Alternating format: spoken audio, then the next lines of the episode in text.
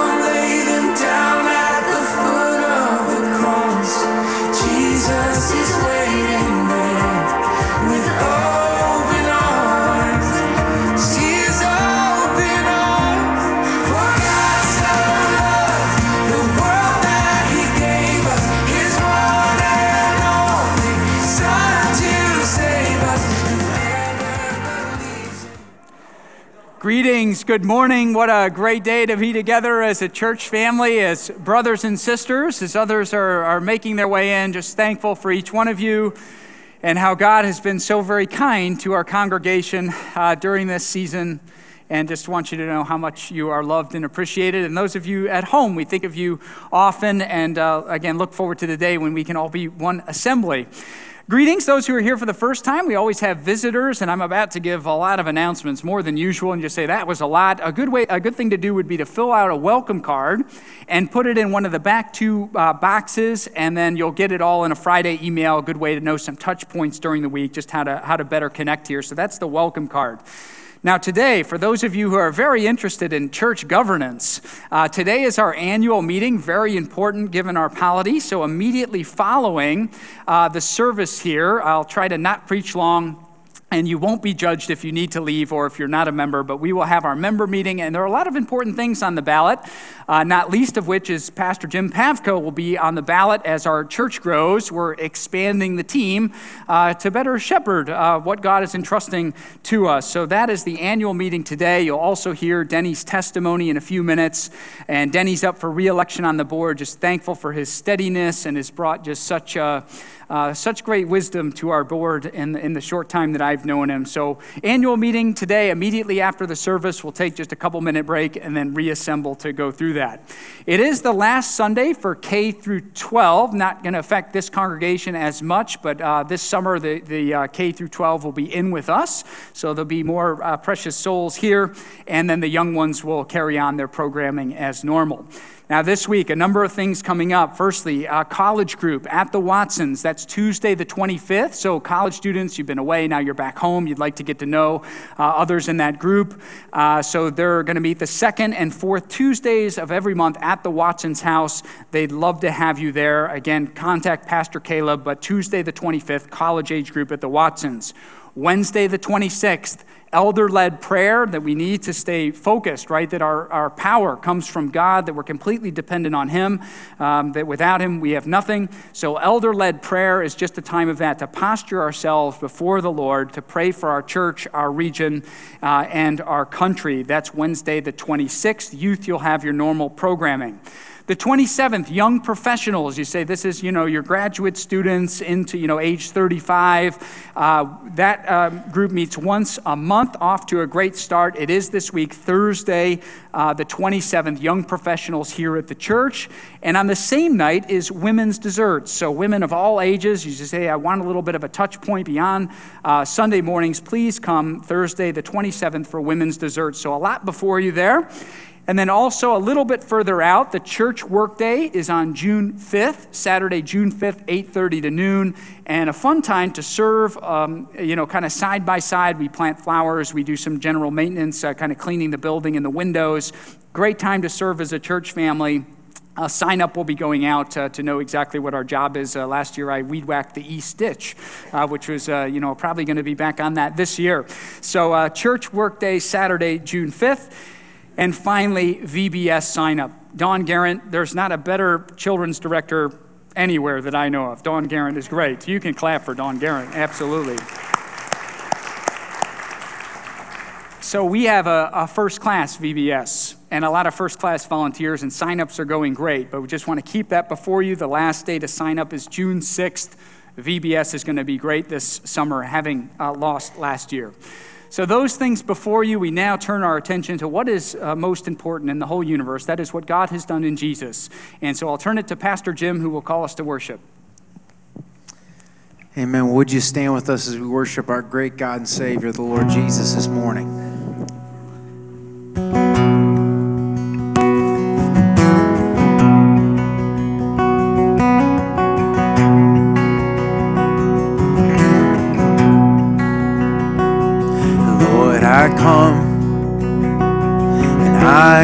Confess, bowing here, I find my rest. And without you, I'd fall apart.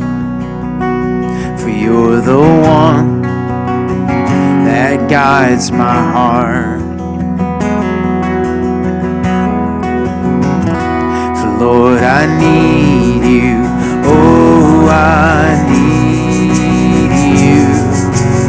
Every hour I need you. My one defense, my righteousness. Oh God, how I need you. Where sin runs deep, where sin runs deep. Your grace is more. Where grace is found is where you are. And where you are,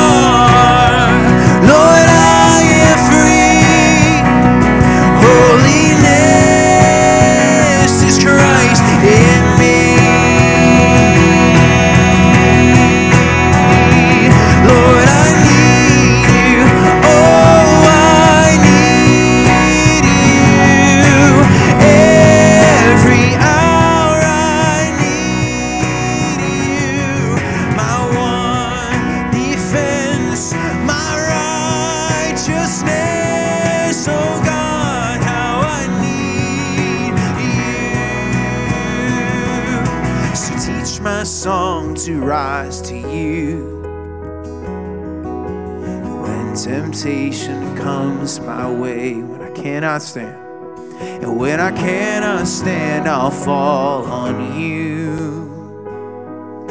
Cause Jesus, you're my hope and stay.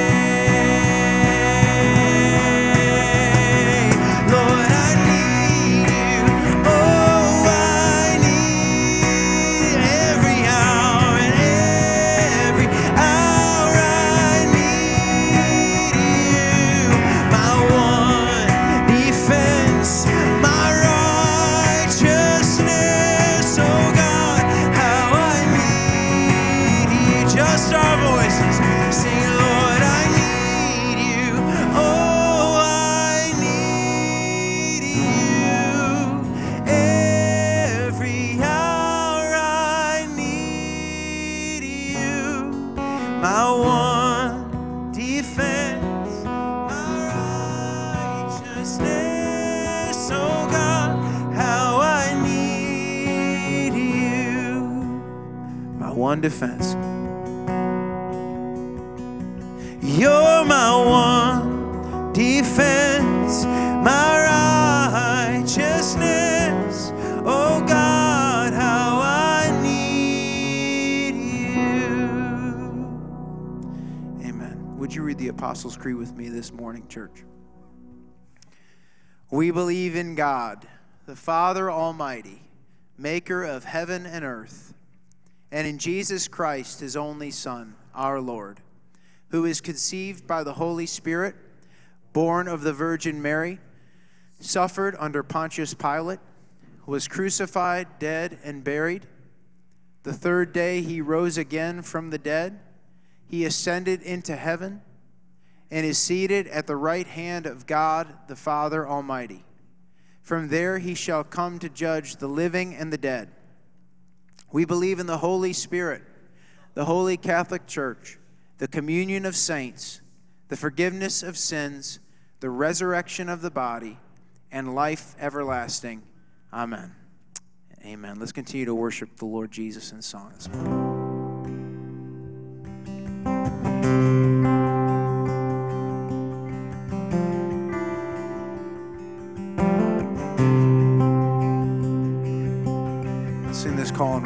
And response together. Do you feel the world is broken? Do you feel the shadows deepen? But do you know that all the dark won't stop the light from getting through? And do you wish that you could see it all made new?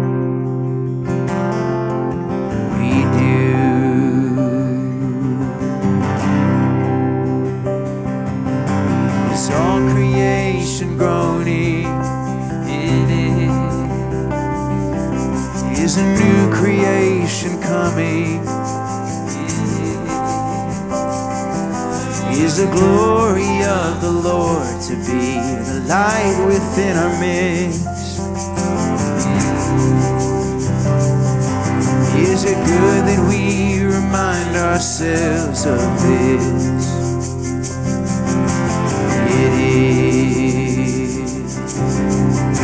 Anyone worthy? Is anyone worthy? Is anyone whole? Is anyone able to break the seal and open the scroll? The Lion of Judah who conquered the grave. He is David's root and the Lamb who died to ransom the slave.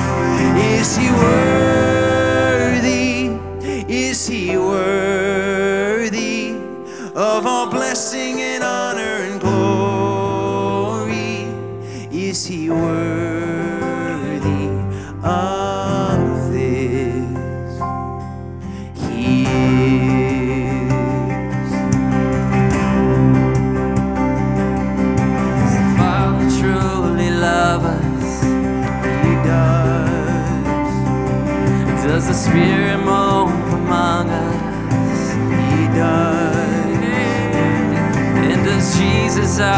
Messiah, hold forever those he loves? Oh, He does. and does our God intend to dwell again with us? He does. Is anyone worthy? Is anyone whole? Is anyone able to break the seal and open the scroll?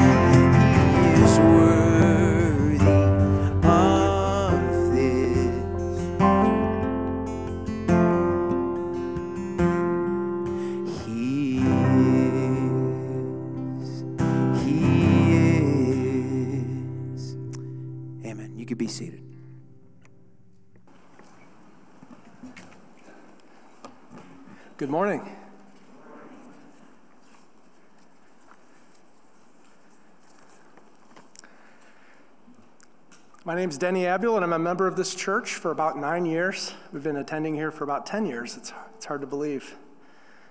I know many of you, and I appreciate the opportunity to serve with you. I'm excited about the opportunity to, cons- uh, to continue serving on this elder board. The last three years have been challenging and rewarding, and God has been so faithful. Here's my story so far. I used to be academically gifted, but spiritually, I've always been a very slow learner. By God's grace and mercy, I was blessed to be raised in a Christian home. We participated in all facets of church life, and I remember learning that God loved me and had a plan for my life. I agreed that I was sinful and separated from God, destined for hell with no hope apart from Jesus Christ. But that through him I could know and experience God's love and plan for my life. So I accepted Christ and I wanted to please him. I wanted to earn the reward of heaven and I feared hell, but I missed the point. that these two things are benefits, but Christ Himself is the actual prize. So I fell into a trap of works based righteousness. Like I was going to live by the power of Denny and somehow present the whole thing to God as some sort of sacrifice or giant thank you card for Jesus.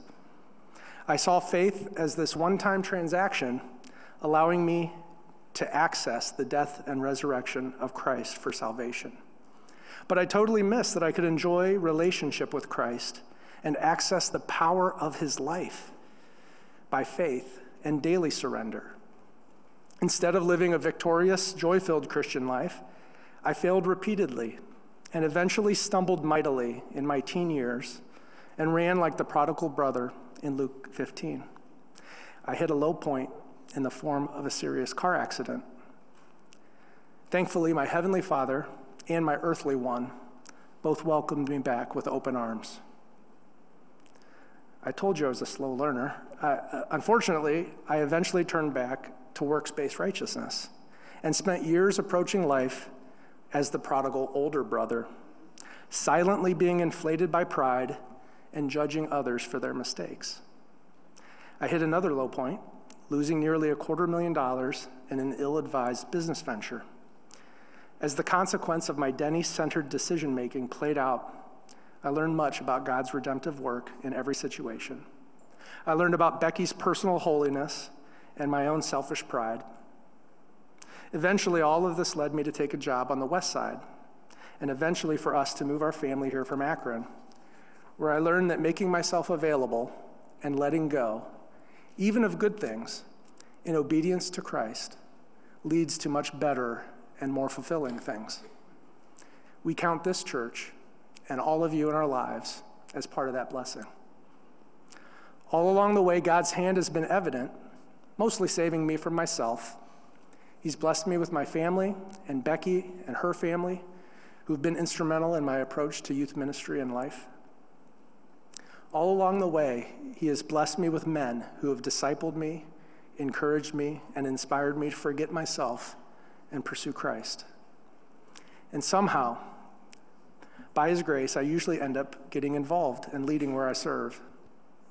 Each week before I jump into the fray, I try to remind myself by reading and following, uh, the, reading the following, mostly aspirational statement.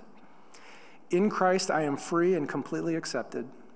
I have the freedom to serve rather than be served. I am be, being saved by his life through the same simple faith that allowed me to be saved by his death and resurrection. Therefore, my purpose in life is to abide in Jesus and glorify him. My commitment is to live on purpose, loving everyone around me by serving them, encouraging them, and challenging them to follow Jesus. This is who I am and what I am about. Many of you who know me well know just how aspirational that statement is. Presently, Becky and I are approaching our 26th wedding anniversary. I have the privilege of leading and serving her as we discipled David, Jonathan, Stephen, Philip, Matthew, and now Kara, who we like the most, contributing to the fellowship of our small group, loving every son and daughter of this church as they pass through the youth group, studying the word with a handful of men on a weekly basis, serving on the elder board and serving in senior leadership where I'm, I'm employed at Bravo Wellness. I'm praying for another opportunity to return to Central Asia to encourage and equip our brothers and sisters who are the epitome of faithfulness and sacrifice as they endure many hardships for the sake of Christ. Well, that's my story so far. I'm honored to be an elder here, where I serve with men I truly admire for the edification of people I truly love in service of Jesus Christ, my Lord. And I just wanted to repeat something I wrote last time I gave my testimony three years ago. Whether or not I am affirmed to continue on our elder board, I promise to be faithful and obedient to Christ and to love you and this church by abiding in Him and allowing Him to live life through me. That's a bold claim, that's a bold declaration. So I need each of you to hold me accountable and pray for me as I will be praying for you. Thank you for your time this morning. God bless you. Let's pray together.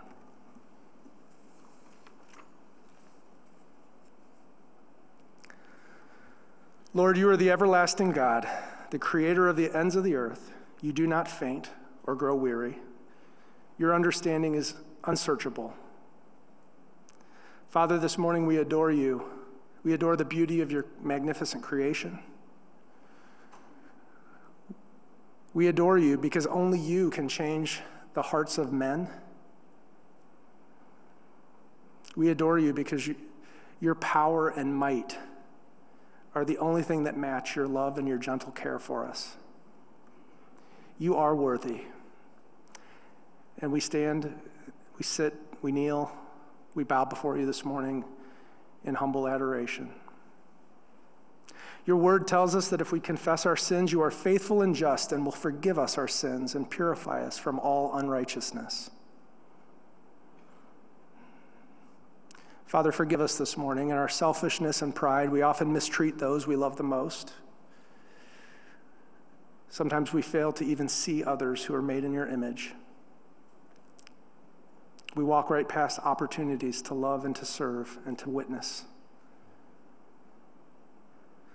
Father, forgive us. We thank you that through Christ you have forgiven us. Help us to be the kind of church that can confess and repent our sins to one another. Father, this morning we're thankful that every good and perfect gift is from above, coming down from the Father of lights, with whom there is no variation or shadow due to change. Father, we thank you this morning for simple pleasures, for the beauty of a spring morning. We thank you for the health and peace and prosperity of this church. May we use it to magnify your name, to magnify your word, to draw many into a saving, precious relationship with Jesus Christ. Father, we thank you for so many men and women who serve this church so well. Just pray that you would encourage us as we encourage each other. God, we know you supply every need of ours according to your riches and glory in Jesus Christ. And this morning we do pray for some of our needs. Lord, we pray for those who are experiencing trials, whether they're physical, emotional, spiritual. Lord, we're, we are hurting and broken people. And we just lay our needs at the feet of Jesus.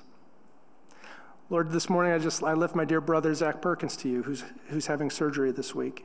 He's come through so many treatments so well, and we just trust him to your care. We pray that the surgery would go well. We pray that the physicians would uh, do everything right, that you'd give him a peace that passeth all understanding, that this church would, this church body would, would care for him well and, and remember him this week. Lord, we lift the Vacation Bible School to you, as Austin announced. What a great opportunity to love our neighbors. There's so many growing neighborhoods around us, so many children and families, young families. I pray that you would touch each child's heart and draw their families towards you. We take great comfort in knowing that you are not far away, you are very close. Father, this morning we pray that your word would be exalted, that Christ would be magnified, that you would use Austin penetrate our hearts with your word, that the Holy Spirit would convict us and change us and use us for the wonderful, beautiful, matchless name of Jesus. It's in his name we pray. Amen. Now, if you could stand with me this morning, I'm going to read two short passages. The first one is Psalm 65, verses 5 through 8. I'm going to be in the ESV. If you could join me there, if you're able.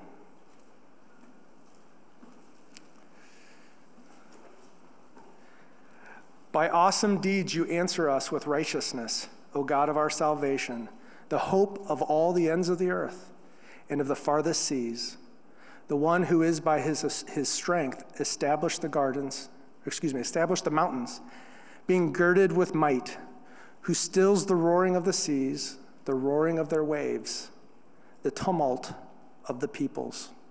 so that those who dwell at the ends of the earth are in awe at your signs. You make the going out of the morning and the evening to shout for joy. Amen. Would you now turn to Luke 8?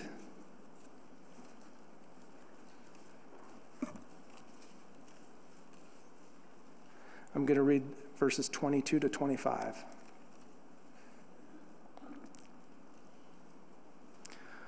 One day, he, Jesus, got into a boat with his disciples, and he said to them, Let us go across to the other side of the lake. So they set out, and as they sailed, he fell asleep. And a windstorm came down on the lake, and they were filling with water and were in danger. And they went and woke him, saying, Master, Master, we are perishing. And he awoke and rebuked the wind and the raging waves, and they ceased.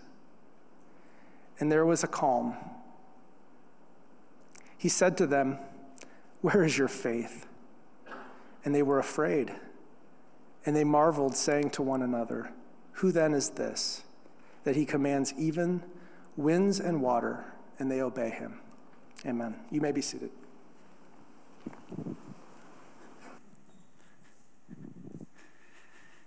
Thank you, Denny. We begin today with a thought experiment.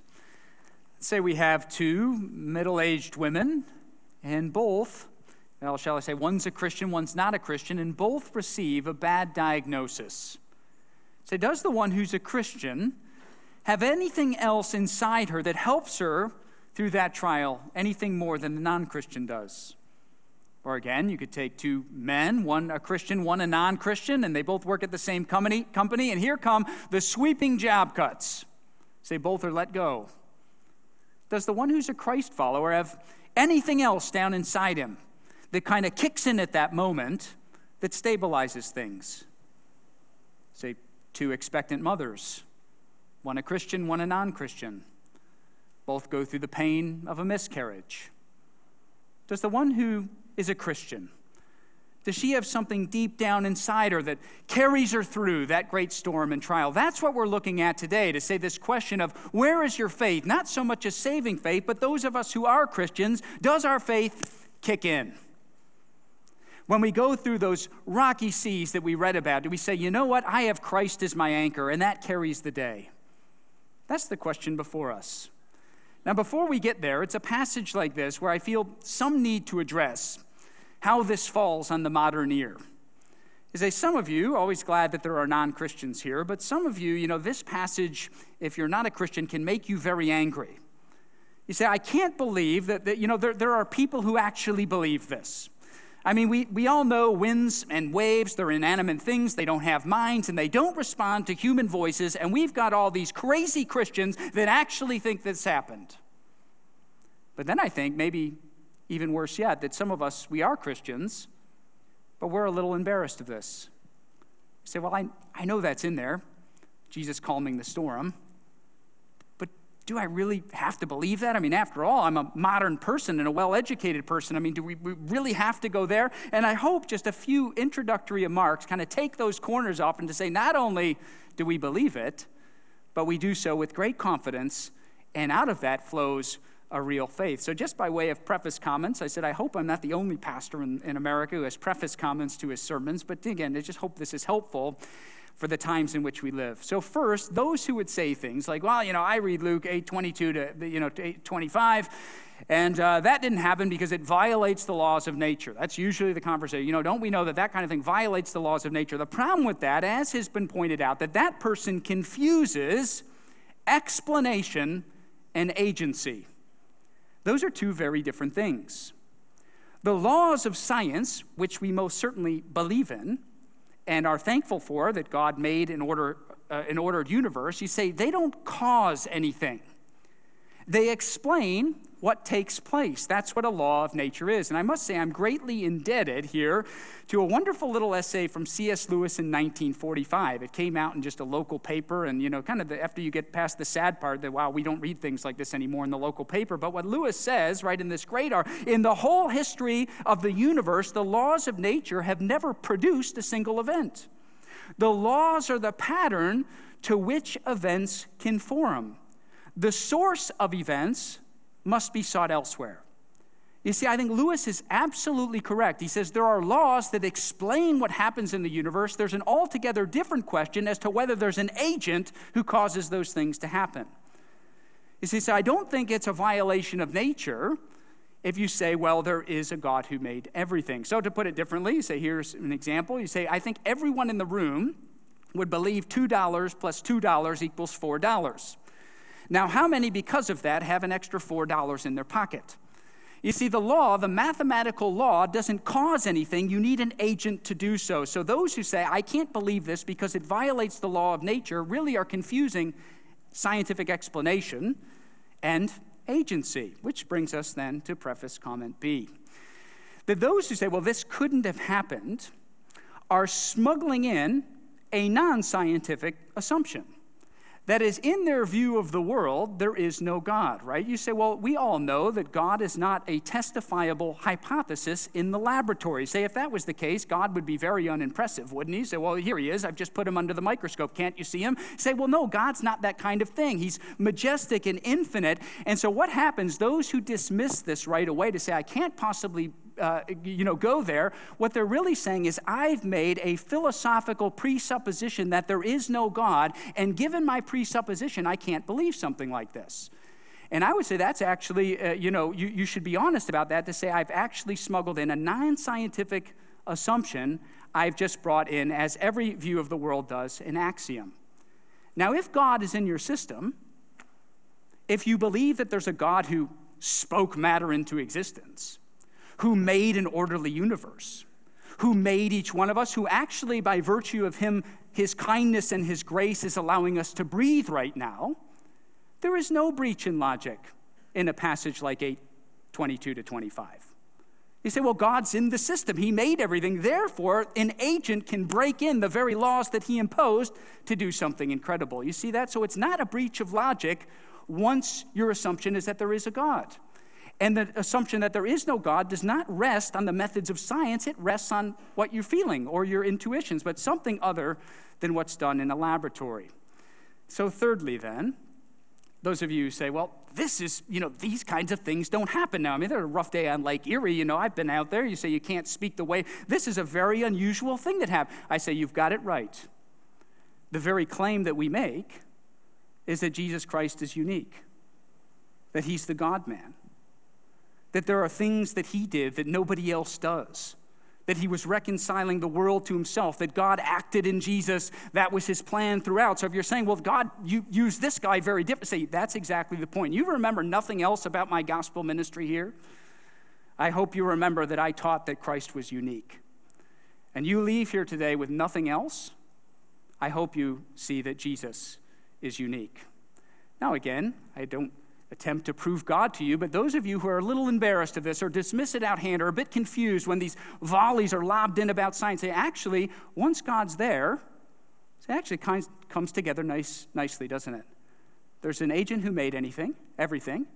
He acted special in Jesus of Nazareth, and he's given us this story so that we can learn spiritual truths, which is what we'll do now. So now I will preach, and we'll work out what this means together. So we uh, will look now at a couple of principles from this incredible story. So, what's happening? The disciples and maybe some others get down on the Sea of Galilee where all this drama is taking place. It's really not that big of a sea.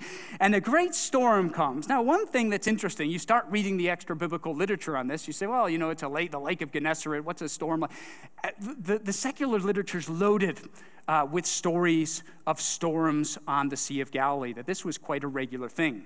You see, the Sea of Galilee sits down in a bowl, actually, even, uh, you know, many, many hundreds of feet below sea level, and the mountains surround it, and there are these great ravines that are cut through. So when the winds picked up and they'd cut through those ravines, the storms on the Sea of Galilee uh, would become very violent very quick. And again, this is a non biblical truth, you know, so those are, well, the Bible's all made up. You say, well, something like this gives us pause to say this happened a lot, that a storm suddenly came. Now, what's Jesus doing? Wonderful, isn't it? He's asleep. Have you ever, I guess sleeping on a boat when there are still seas could be quite soothing, but I can't imagine sleeping on a, on a sea when there are violent waves crashing in over the boat. You say, at one level, what does this tell us? Say, Jesus must have been exhausted. Say, a wonderful bit of glimpse of his humanity, isn't it? You say, what are Christians going on about the full humanity and the full divinity of Jesus? Why is that? Well, say a passage like this. You say, we see the raw humanity of him and we see the power of God in him, don't we? Just a couple of verses. But Jesus, exhausted and is asleep. But I think the point here that I've been thinking about this week is that Jesus is at perfect rest with his circumstances. We live in a sleep deprived time. All the studies, especially, especially people like our church. There's a lot of pressure, a lot of anxiety, a lot going on in the world. You say you're up fretting. You say, I can't sleep as long as I need because the world needs me and my, my company needs me and I've got a lot going on. I've got all these little kids. Can't you see? And we, we fret and we stay up and we don't rest. Say, does Jesus teach us something here about rest? He's faced a lot of pressure. The Pharisees are mad at him. The crowds are following him. If ever there's a candidate to know, be kind of restless and anxious and be sleep deprived, you say Jesus would kind of take, but not him. At perfect rest in the storm of life. I think the point I'd like to make, just here briefly then, bold heading number one, is that Jesus is at perfect peace in the storm. He rests in his Father, he knows who's in control. And that serenity comes across today, doesn't it? So I hope, say, Lord, I have not, I've been fretting, I've been anxious, I've not been resting. What a counterexample is the Lord Jesus. Jesus is at perfect peace in the storm. Now, these disciples, on the other hand, right? The disciples are in a state of panic. Now, why I find this so fascinating, say, what's their job? Or at least a lot, a number of these 12, we know at least say, what's their full time, you know, what's their day? What do they spend most of their week doing? They're out on this sea. They're fishermen. It is um, their area of expertise, if you will. Say, if there's a, a, a space that they knew well, it would have been on the Sea of Galilee, and they're terrified. This must have been some storm. You see, verse 23, right? That there's real danger, Luke tells us. It's not to say, well, they've miscalculated the problem and what seems bad really isn't bad. You say, that is not the, the thrust of this. Say, this is a very serious, violent storm, and those who knew it best, who'd been through this, they're terrified. I want us to think about that too. So, what happens when there's an area you know really well? The area where you have what you think the most control of things? And that moment comes where you're in over your head.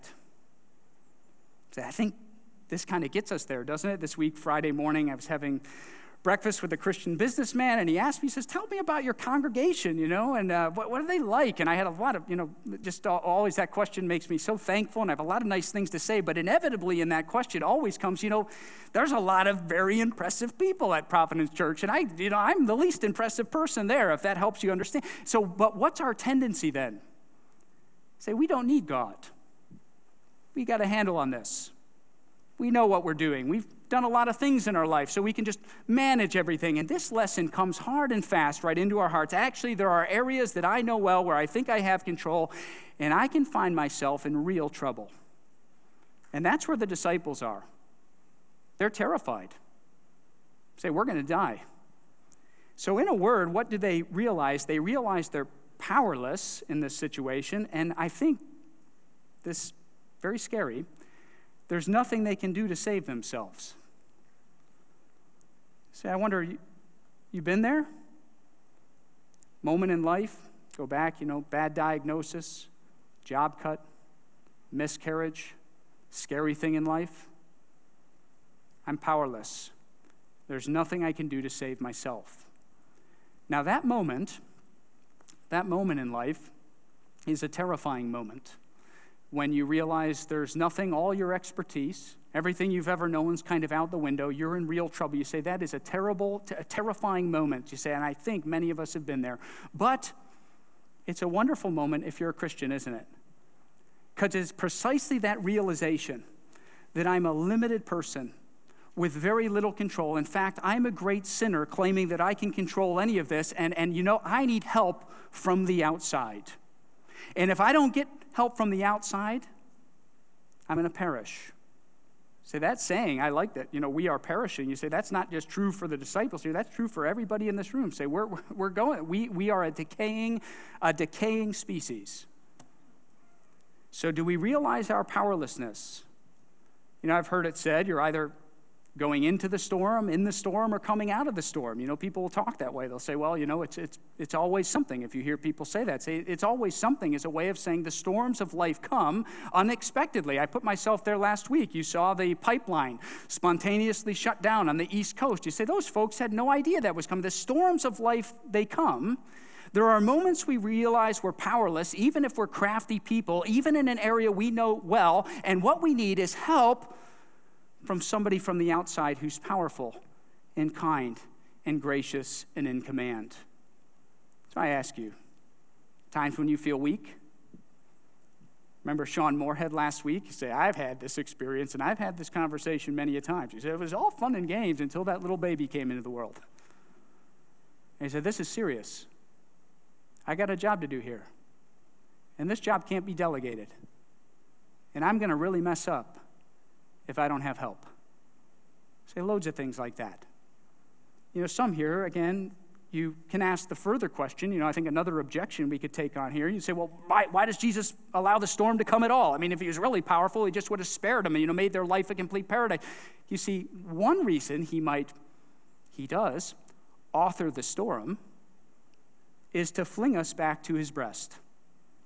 That God gives his children adversity so that we're exposed, that we can see our need, that we can see that we need Him. And that's what happens to these disciples, doesn't it? That they're absolutely panicked. They're in over their heads. They can't save themselves. They're powerless. And at that moment, they can only do what cry out to Jesus. You say, that's the lesson here. You know that proverb there is a way that seems right to a man, but in the end, it leads to death. Say, that's the way we act, we need Christ's help. So Jesus at perfect peace in all that comes his way because he rests in the Father. The disciples are panicked because they're facing a significant storm in life. So, what's the resolution, if you will? And that is, right, to rest in the power and authority of Jesus. They wake him up. You say, Isn't that? And they say, I am never at my best when I'm spontaneously woken up. I'm at my worst when I'm woken. You got to wake up naturally. You're woken up by a bunch of people. You're brought into a situation, and what happened? Jesus, just a simple word, and the wind and the waves obey. How many times have we seen that already in Luke's gospel? Jesus speaks and it happens. So very easy for him. He speaks and it's done. And what, verse 24? There's a great calm. Say a wonderful word, isn't it? The voice of Jesus bringing calm in the storms of life. Say, who does that? Well, only God does that, right? All the Psalms, the Psalm that Denny read, and loads of other Psalms say, only God can do that. Say, you got that right. The humanity of Jesus at perfect rest, modeling what we're to do as those in Him, and then the power of God at work in His life. And what does He do? He brings the point, and I think this is really the crux of the question that I want to bring to bear before us today. Verse 25 after he rebukes the waves, they immediately obey. He says, You know, where is your faith? I don't think there he's talking so much about a saving faith. What he's talking about is does your faith, does the fact that, that, that you, you're with Jesus actually deliver and kick in in the storms of life? Does it make a difference? You could imagine the disciples here at one level, they might have thought this was a bit cruel. You say, we just we thought we were dying here. I mean, this is this is serious, and Jesus is going to get all theological on us. He's going to go to the category of faith. That's the least practical idea he could ever go towards his faith. Not at all. Jesus says, actually, this is what really needs to, to kick in. This is what's going to deliver you. To say there is a faith in Jesus. He's basically asking the question don't you realize who's in the boat with you? It's the Lord of glory. You say, You trust me, you're, you're in my hand. That the way to dispel this kind of panic is a faith and confidence in what Jesus does in the lives of those who are Him. You see, there's nothing, there's nothing too great that we will face that's greater than what Jesus does for His people. That's what we're to see. We need a faith that really matters, that kicks in in the trials of life. Now, I hope none of us walk away and say, well, this, you know, does this passage mean that every time, you know, we just say, cry out to Jesus, the storm immediately, uh, you know, is taken away from us? Say, that would be a misapplication of the passage, wouldn't it? Say, really, what we're to see is that faith in Jesus delivers us through the storm, that the storms come, but He is the Lord of the storm. And the Lord of the storm should make a real difference with all the stuff that we're going to face here as a congregation in the next 12 months. Rest in the power and authority of Jesus, because there's nothing that can face His people that He cannot or has not overcome. Friends, that's the point of this message. We want an active faith that is really applied in the pressures of life. And so I leave you real danger on the congregational meeting day not to go long. So I leave you with the question that the Bible leaves us with, or that the disciple or Jesus uh, disciples are asking, right? Verse 25 Who then is this? How do you answer that question? Made up story, maybe somebody said. So I hope if you're not a Christian, you say there are real storms in this life. There are really terrifying things. And there have been moments in your life, you might be in a moment now, or there will be moments coming where you have this powerlessness, this sense of powerlessness of the disciples, that you need help from the outside. I am perishing. I need help. I hope that if you're there, today's a great day to rejoice and surrender to Jesus to say, I see what he has done, that he's the Lord of glory, that I have been a sinner. I've not thought about God. I've pumped my fist. I've not done what I, I, I need what God has done in Jesus, putting him forth as a sacrifice. And I surrender to him today because I see that he will pull me through. And through that, that he, God, will get the glory. To surrender to Jesus today, to allow him to push you through to have the faith that really kicks in. And that brings me to the second cat. Who then is this? Some of us say, well, we know the right answer. I mean, we're Christians, but we're a lot like these disciples. Here comes the bad news, and I fret and I panic, try everything at my own disposal. Instead of saying, God, you're, you're in control, my soul can rest in you. So that's where we want to be as a congregation, isn't it? Who is this Jesus? He's my master and my God. With one little word, he controls everything as I tuck into Him and obey Him and delight in His grace, that He will get me through the thickest of things. And in so doing, that I'll find great meaning and purpose in my life and bring Him glory, and He will raise us up to be the people that He wants us to be. Oh, friends, the perfect peace of Jesus in the storms of life is not something to be taken lightly. I pray we're those kind as I invite Jim and the team back up. Lord, these storms in life come, many here today in the midst of them. Health concerns, rebellious children, financial problems, our own sin that's gotten in the way. Lord, we need help. We're perishing. Don't you care? Well, today we see you care. You're in complete control. Help us to remember when these things happen, that we say, You are, again, the Lord of the storm, and that we are, would be asking ourselves that question Where is our faith? Who then is this? Is he just some book character, Jesus, that is? Is he just somebody we give the right? Or does faith in him really matter? May we be those kind who rely on him, who trust him, who receive his peace out of kindness from you. May he be lifted high. In Christ's name, amen.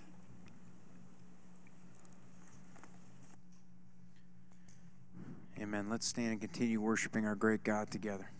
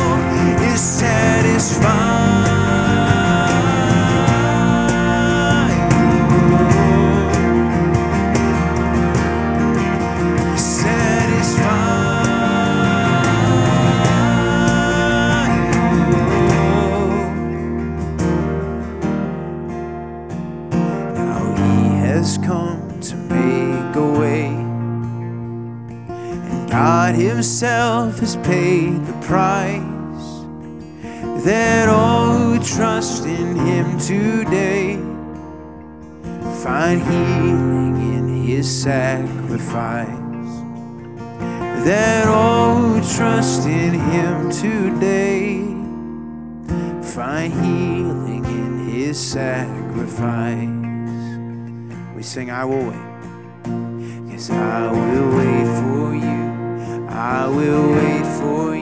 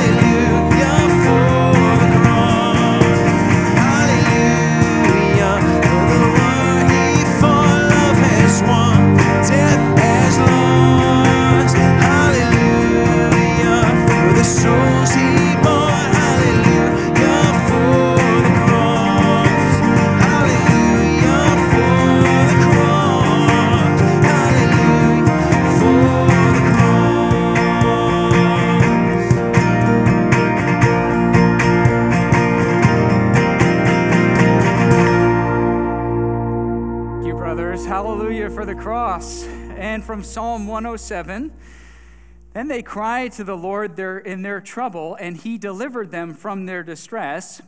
He made the storm be still, and the waves of the sea were hushed. Then they were glad that the waters were quiet, and he brought them to their desired haven. May we have faith in the Lord of the storm. Now unto him who's able to keep you from stumbling and to present you before his glorious presence, faultless and with great joy. To the only God, our Savior, be glory, honor, dominion, and authority through all the ages, now and forevermore. Amen. Those of you uh, who would like to stay for the annual meeting, we'll get started in a few minutes, uh, like five, and uh, no, no pressure to stay if that's not you. Uh, you're welcome to stay. So thank you very much.